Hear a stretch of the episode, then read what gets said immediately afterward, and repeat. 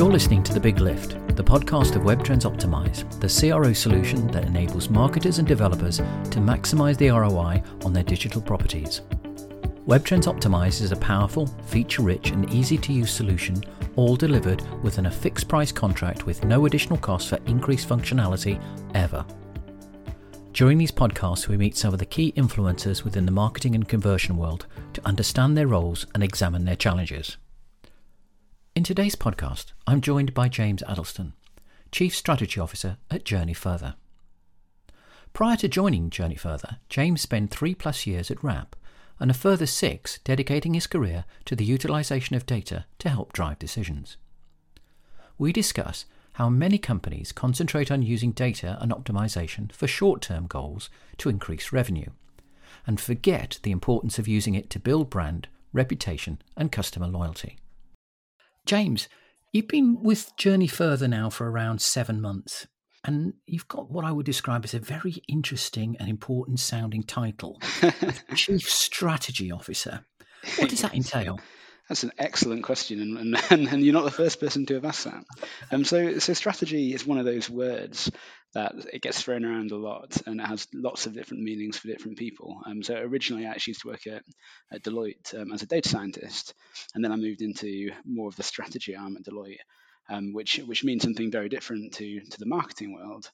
Here at Journey Further, my role is twofold, really. One is to help our clients understand how they, build their brand over time, as well as building their sales overnight. So how do they get the combination right of ensuring that they're doing everything right to resonate with who they need to resonate with in order to grow their brand, whilst growing, as I say, sales overnight, whilst meeting those short-term targets as well.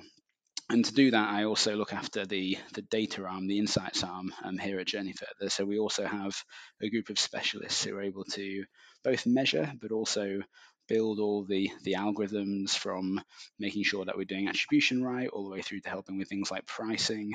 So everything that's kind of a bit more data-led in the first instance, or where we need a helping hand from an insights perspective, we'll get our data team to help with that as well. It seems like it's a balance between the hard-nosed data element and the kind of the softer element, which is obviously the strategy of moving things forward. Would you say that you're stronger in one or the other, or you're happy with both?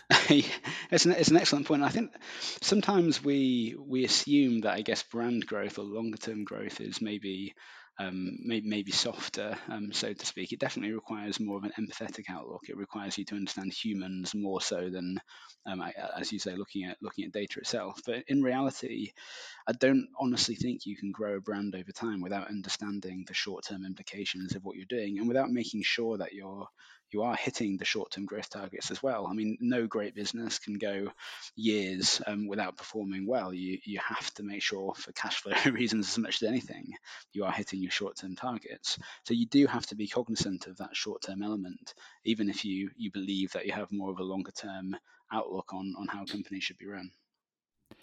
You had another interesting title at Rapp, which was Head of Decision Science. Was that... You must have the most interesting job titles anyway. I haven't gone through all of them, but was that much more different to what you're doing now, or is it more of the kind of the softer skills that you're bringing into it with the strategy? That's very kind of you in terms of the good job titles. It's actually a very interesting journey at Rapp. So in marketing, there's, a job title called data strategy, which is thrown around quite a lot. It might be called data planning at some agencies. And that, for me, is not very descriptive at all around what that job entails. And my belief is that we, as an industry in general, are very inward looking. So we often tend to call ourselves titles based purely on, a historic element, because that's what it's always been called. And when I started working at Journey Further as the head of data strategy, I asked myself, is this really what we do? I mean, a lot of what we did was helping clients understand how data might fuel their long-term growth. A lot of it was building short-term models, but really what we were doing was helping to drive decision-making for clients. That's what it was. It wasn't just data either. A lot of the time that would be based off understanding humans, understanding why humans did what they did, and understanding how we can, prove that to an extent, but also understand that better using data. It wasn't really about the data.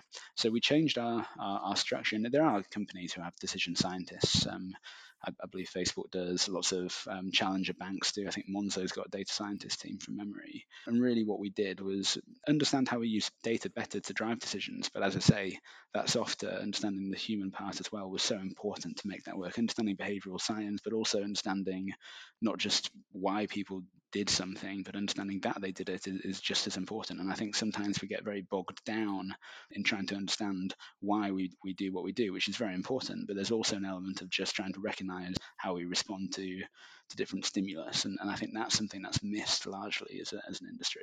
So you've mentioned in the last few minutes about both short-term and long-term optimization. Do you feel that there's value in both, or is short-term strategy just not the right strategy at all? I think it's a bit of a false dichotomy, to be honest, to see them as being different. I mean, you definitely can do things that improve short-term growth, like discounting is a great example of that, which are to the detriment of long-term. And you can also do things that might help you in the long-term that might be to the detriment of the short-term, such as divesting all of your budget from short-term performance channels to brand channels that might not necessarily have the same immediate impact. But in general, you really can do both.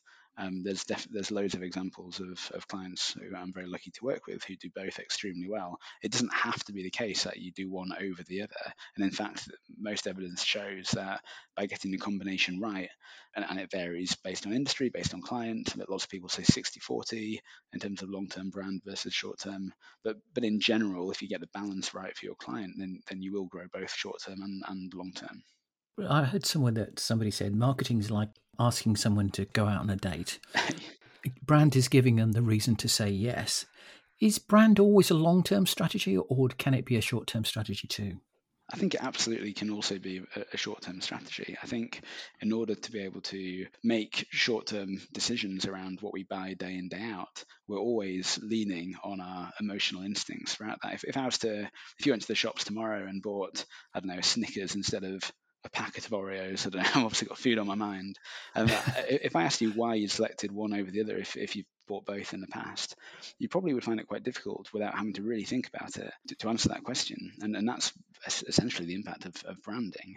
And we often don't ask ourselves why we make certain short-term decisions, but in reality, the reason why we make decisions tomorrow is massively impacted by the way that we've engaged with that brand over time. And I guess one thing that I would say just to add to that is if we have a brand at our forefront and we've got them, I guess, through either prompted or unprompted awareness, but we at least are able to recognize a brand. If we are faced with a short-term decision without necessarily being prompted by that brand specifically to make that decision, just by being in the vicinity of, for example, an Oreo, while we may have seen larger brand messaging over the past week or so, we're more likely to pick up Oreo, and there's loads of evidence to suggest that that's the case. Again, it's part of this false dichotomy around short-term versus long-term, when actually brand building does encourage you to make decisions tomorrow as much as it does in 6 months, as much as it does in a year. I think one of the things, though, that we've all got confused about is there's this term which has been a very old hackneyed phrase, brand loyalty. And I know brand loyalty exists, and I know that's definitely a long-term strategy.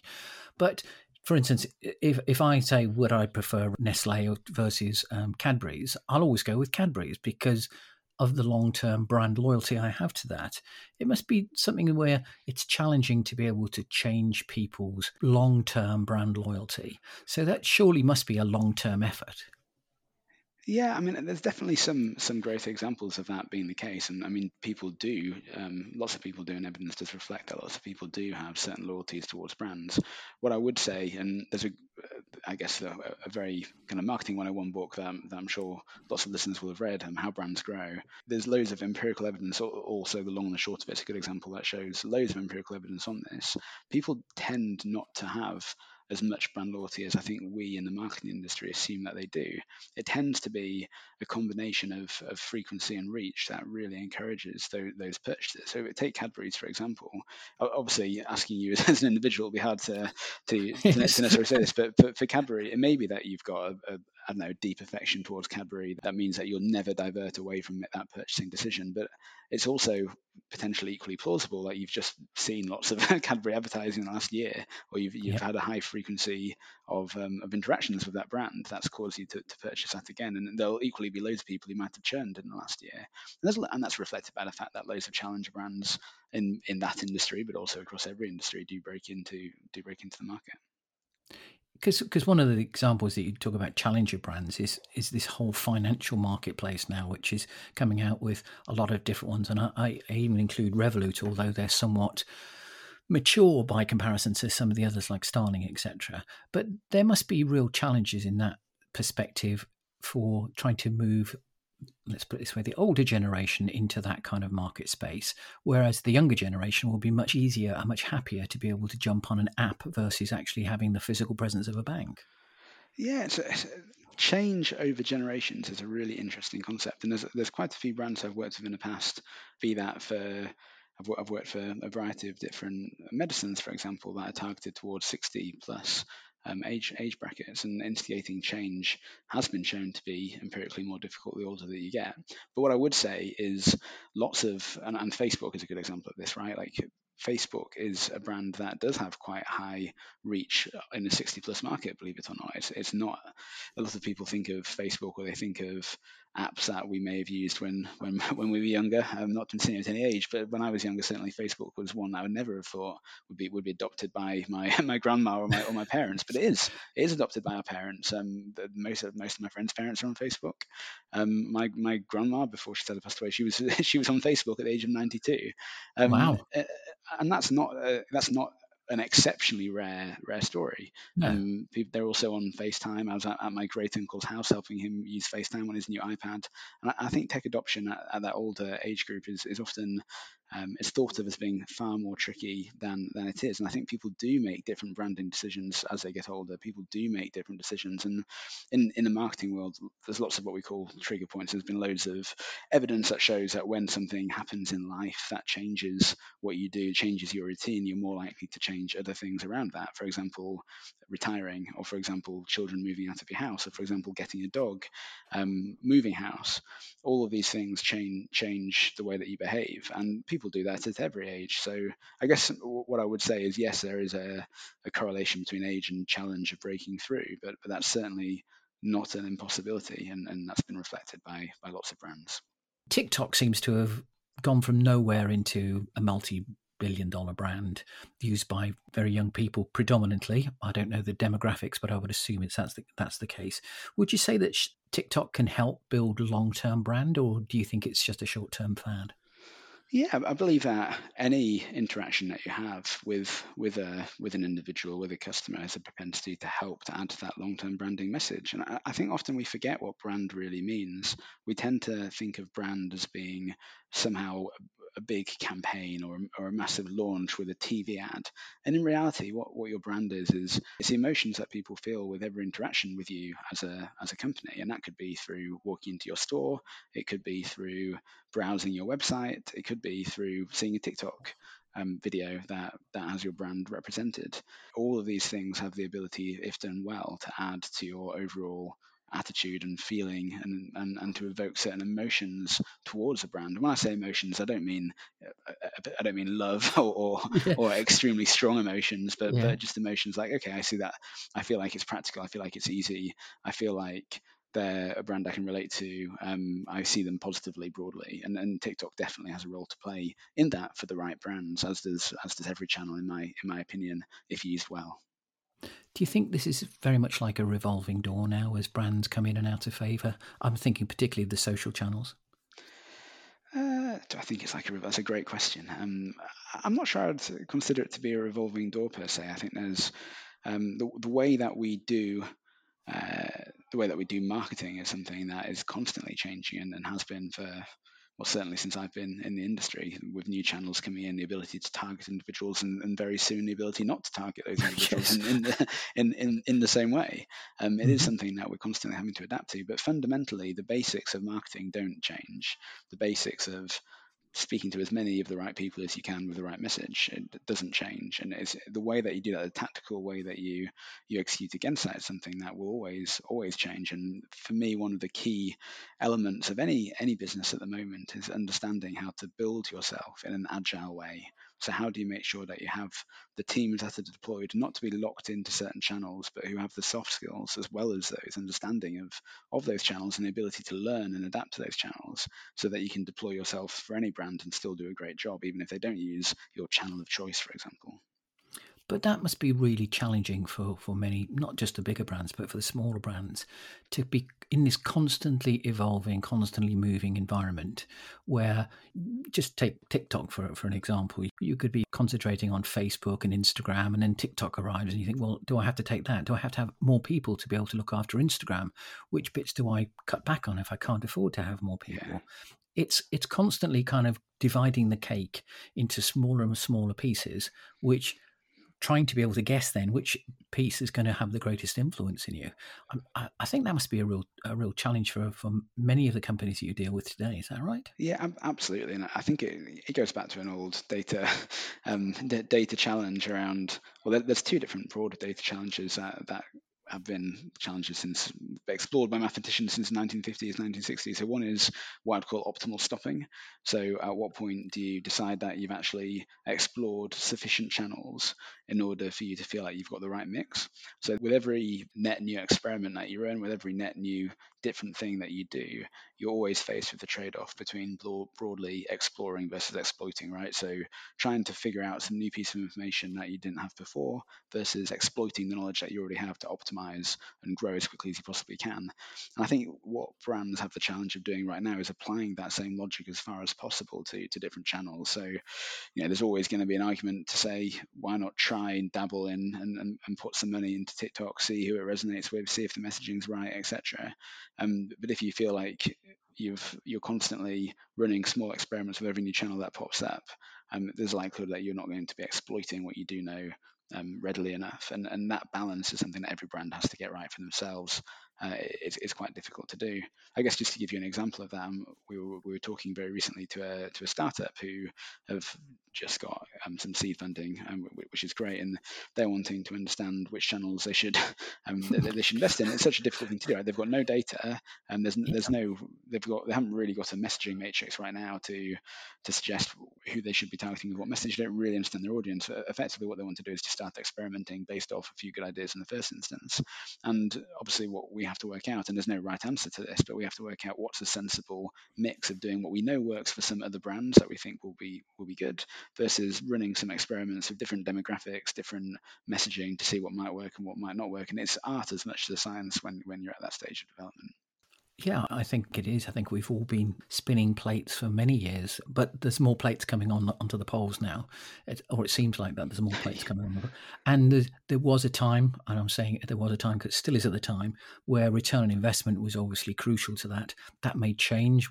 I think that we've got to get back to some of the art in the science as well, because I think we have, to a degree, lost a lot of the art because we've been focused on the data far too much. That's my own personal opinion. No, I 100% agree. I feel like the challenge, and I have this argument a lot, I would use the word insight for this. I think when people throw the term insight around, they assume it means basically aggregating large amounts of data to make an insinuation about what that data is suggesting. In reality, insight's a combination of that, but also in understanding humans. It's understanding how we think and feel and how I would react if I was to see a certain message or not. And of course, there's an element of that being very subjective, and you know, it's not statistically significant. But what makes somebody a great creative, for example, is understanding the insights and is understanding the data that might help them understand who they should be targeting and what messages historically have worked well in the past. But in order to really ideate and come up with the right marketing mix as much as right creativity, there's an element of just trying to understand humans as well as we possibly can in order to understand what might evoke certain reactions. How would people respond if we did X? And it's something that we don't have data on unless we test it in controlled environments that are never going to be exact replicas of the real world in some certain circumstances.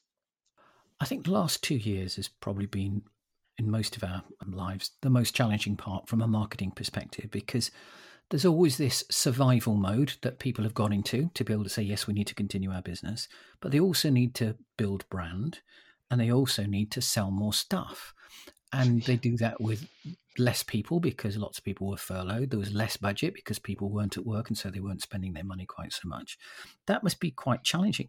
In that time, in your history of working with companies, would you say people were spending more time in building brand over the last 2 years? Yeah. Look, it's a great question. And I'd say there's definitely been a a more reactive element to a large volume of retailers, and reactive is a very interesting word. I think so often reactive is seen as being a very negative word, and the way that I mean it in this instance is negative. So the way that lots of brands are responding is by showing discounts, by having knee-jerk reaction to change their model that might not be that sustainable in order to hit short-term targets, either for cash flow reasons or for I guess what I would call fake targets that have been set by management without any real need to, purely because they want to show value to shareholders in the short term, when actually it's not the right thing to do. So there's definitely been this knee-jerk reaction. I've noticed it especially in retail, especially with, I guess, typical physical retailers who've got a physical presence as well as an online presence. There's been a big knee-jerk reaction there. I think one thing that I would say is some retailers have, I think, been very smart in the way that they've used that almost breathing space. So there were periods of time where stores were entirely closed, and they'd use that time to start to invest in the long term, rather than to worry too much about divesting immediately onto online, for example. So there has been a few retailers who have stood out and I guess changed for the better for the long term, rather than chasing the pound next week. But to go back to my reactive point, there's also what I would call a positive reactionary mode, which is getting the right processes in place in order to be able to respond to things like that happening right now. And I often think there's negative reactive, i.e. something's changed yesterday, so we need to derail a longer term investment in order to make that work. But there's also positive reactive, i.e. how do we make sure that we have everybody set up to mitigate for certain scenarios that we know are going to happen over the next few years and respond to those as quickly as possible. And far too many brands in the last 2 years have been responding in what I would call a negative reactive way. How do we make sure that we are simply hitting short-term targets without really planning for those scenarios in advance? I think also there have been some which have been building better brand values around their product. So there's been a lot of talk about the quality of their product, the sustainability of their company, et cetera, et cetera. And I think that time has been much more reflective in that instance, as well as all the activities been going on around the planet, et cetera. But I think there's definitely been a few examples of good brand positioning, which has moved from what their traditional brand positioning was. But I think when you look at the smaller companies, those people that don't have million, 2 million plus turnovers and higher, they must be, or they have been really challenged in trying to go into this survival mode to be able to make sure that they can continue their business. I notice a lot of companies that laid off people, there were lots of newer companies starting up who were people basically working from their bedrooms, buying and selling stuff, creating a brand presence, which again just adds more kind of confusion to the marketplace. Lots more people were buying online, absolutely, but there was more kind of avenues in which to place product. And I think that price became the differentiator over the last 2 years. And I think it's about time that we started looking back to the values of the brand and enhancing that. Do you agree the same thing?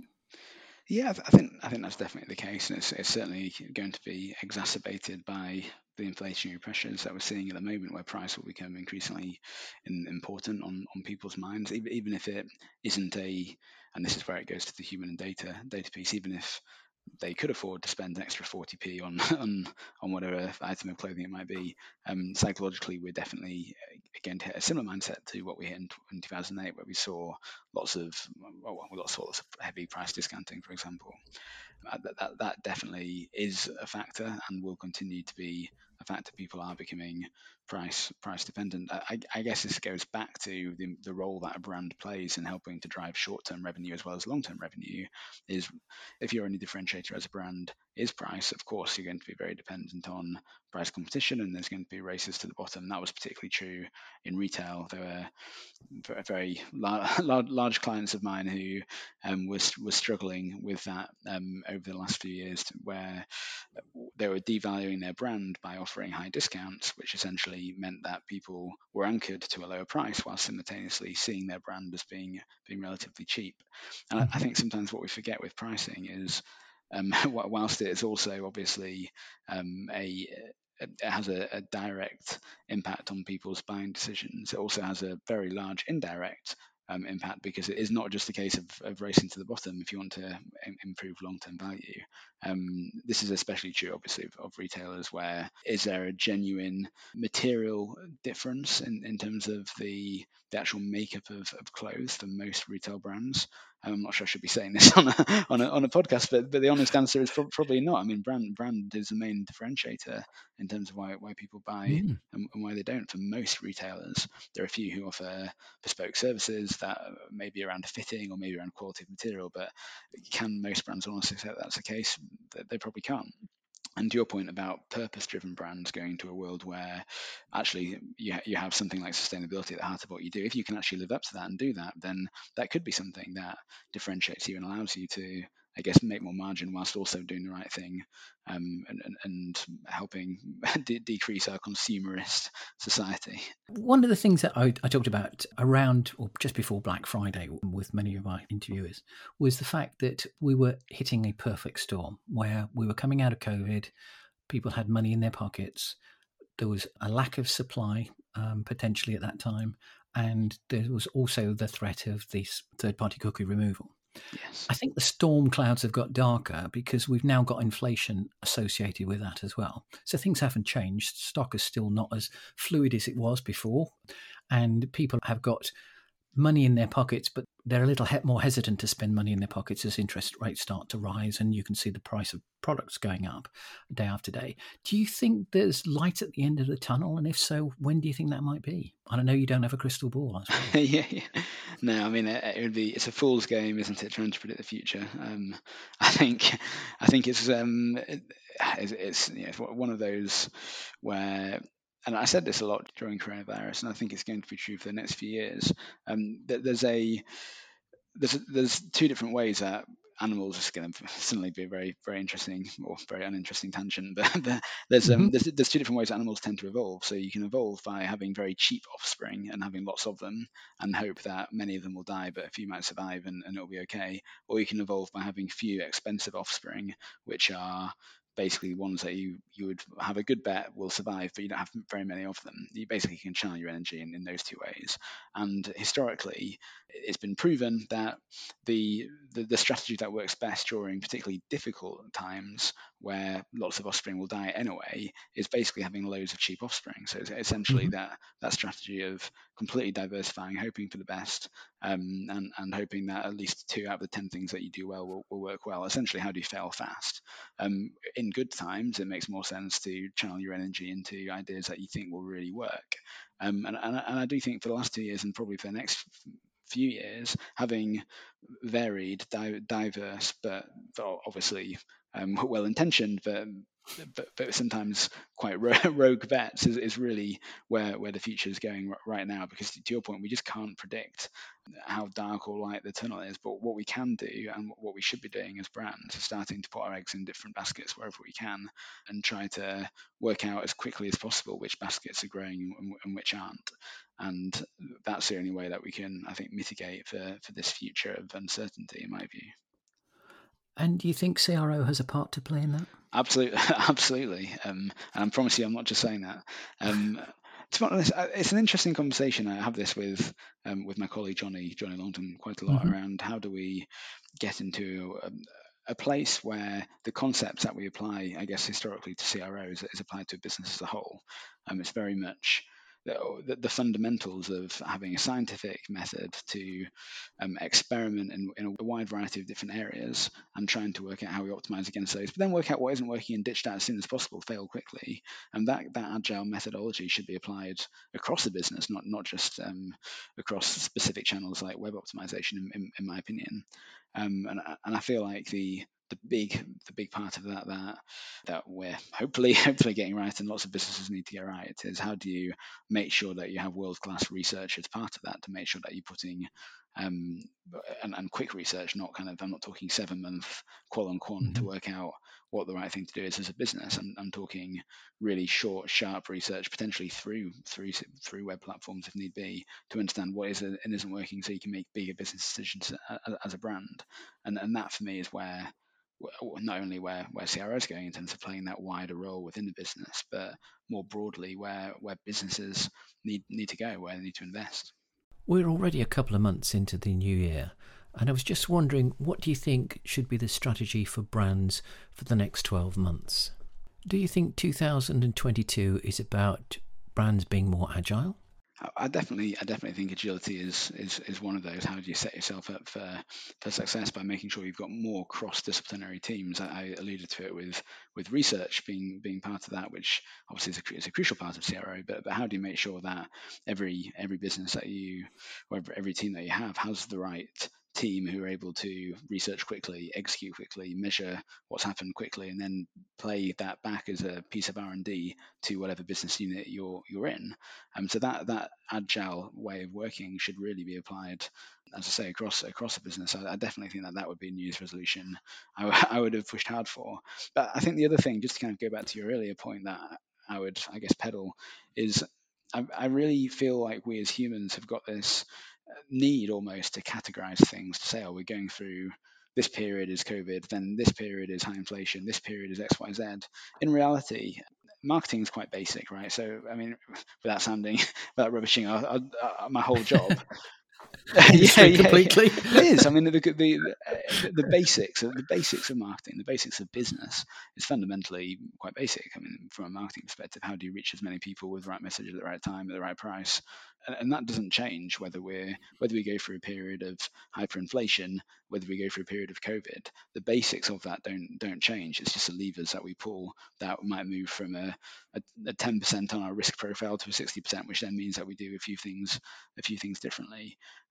So for me, it really is a question of how do you not have these knee-jerk reactions where we suddenly say, oh, we're in this inflationary period, so we're going to have to do something about our prices, or we're going to have to do something about the way that we market ourselves as a brand. How do we make sure that we still stay true to the memory structures that we've often spent years developing, whilst also making sure that we are changing the dial on things that we want to be experimenting with or want to be learning from, to try and grow sales as quickly as possible, again, in line with that longer brand vision.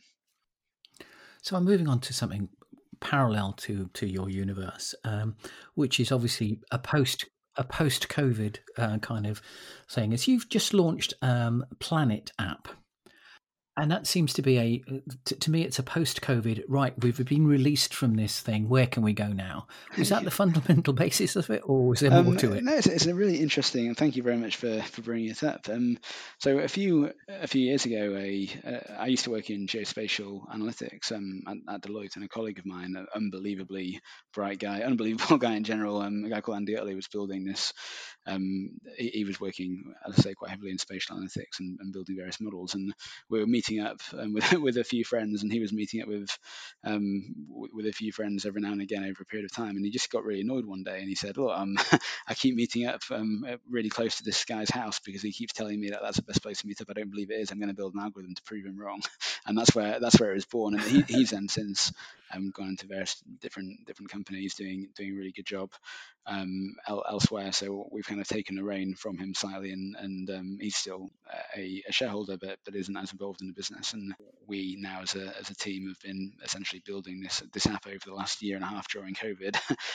There's a great company called Bulb, based in Leicester, who've been helping us do that, and we've obviously chosen to release it now that people are kind of out and about again. But it's a good example. Well, I would say this is very biased thinking to say, but it's a good example of trial and error, right? We've tested it over a long period of time, and by no means is it perfect. But for me, the way that hopefully it will succeed as an app is by failing quickly on the things it will fail at, and growing hopefully in the things it will do well. So I'd encourage everyone to go to planetapp.co.uk. And I'm joking. So how does it work? I mean, is it by user reviews kind of thing? So it plugs into a few different APIs that help us understand where things are located and what the ratings of those things are. And then we essentially have an algorithm that if you're meeting up, let's say there's three or more of you meeting up, all coming from different locations, then the app allows you to work out where the optimal area is to meet up based on what you want to do. So if you want to meet up at a restaurant and you want Chinese food, it will help you understand where the best place is for all three of you to meet up, assuming that one person might be driving, one person might be taking public transport. It minimises drive time and maximises fairness, and finds the best place for you is essentially how it works. So it's a I guess it's an algorithm at its heart with a hopefully a slick UX on top of it that helps you, I guess, navigate those difficult decisions. It basically came from having loads of annoying WhatsApp conversations with people where no one could agree where to meet up and everyone was arguing the whole time. So hopefully, even if it doesn't succeed as a business, hopefully it will help us reduce our arguments with a few friends. It sounds like an interesting distraction, if nothing else, from what you do. Yeah. No, it's been a good weekend project. It's been good fun. I think, for me, and this is a massive tangent to this conversation, but it kind of goes back to the iterative way of working.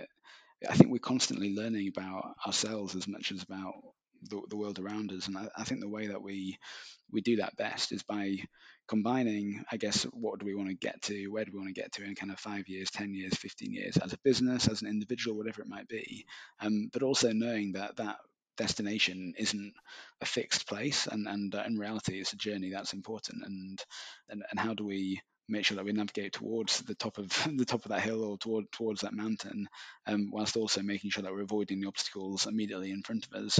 And I guess you can't plan to go up a mountain unless you understand the route that you're taking and what the obstacles are to get there. But there's also going to be things, if you set off on a trek tomorrow, there's going to be surprises that you'll encounter on the way that you might not have envisaged. And that's really, for me, what the short-term and long-term piece is how do you overcome those barriers that you might not be expecting without forgetting that actually you've got this longer journey ahead of you. You're trying to get to this place in the distance. You're not just trying to, I don't know, step over this tree branch or cross this river, to extend my terrible analogy. Well, as I was saying, it's a very good analogy to finish on, really, because obviously you do have to plan a lot to be able to get where you want to go to, and you need to have an understanding of the challenges and obstacles along the way. But for now, James, it's been a great conversation. I'm sure we'll touch base in a few months or so, just to be able to see how things are going, and we'll circle back and perhaps even meet up and have a drink and chat through this. But thank you very much for your time. It's been really good. Thank you so much, Sean. I've really, really enjoyed it, and apologies for my very, very tangential responses at times. As I said, it's all about a conversation. It's not about a list of questions.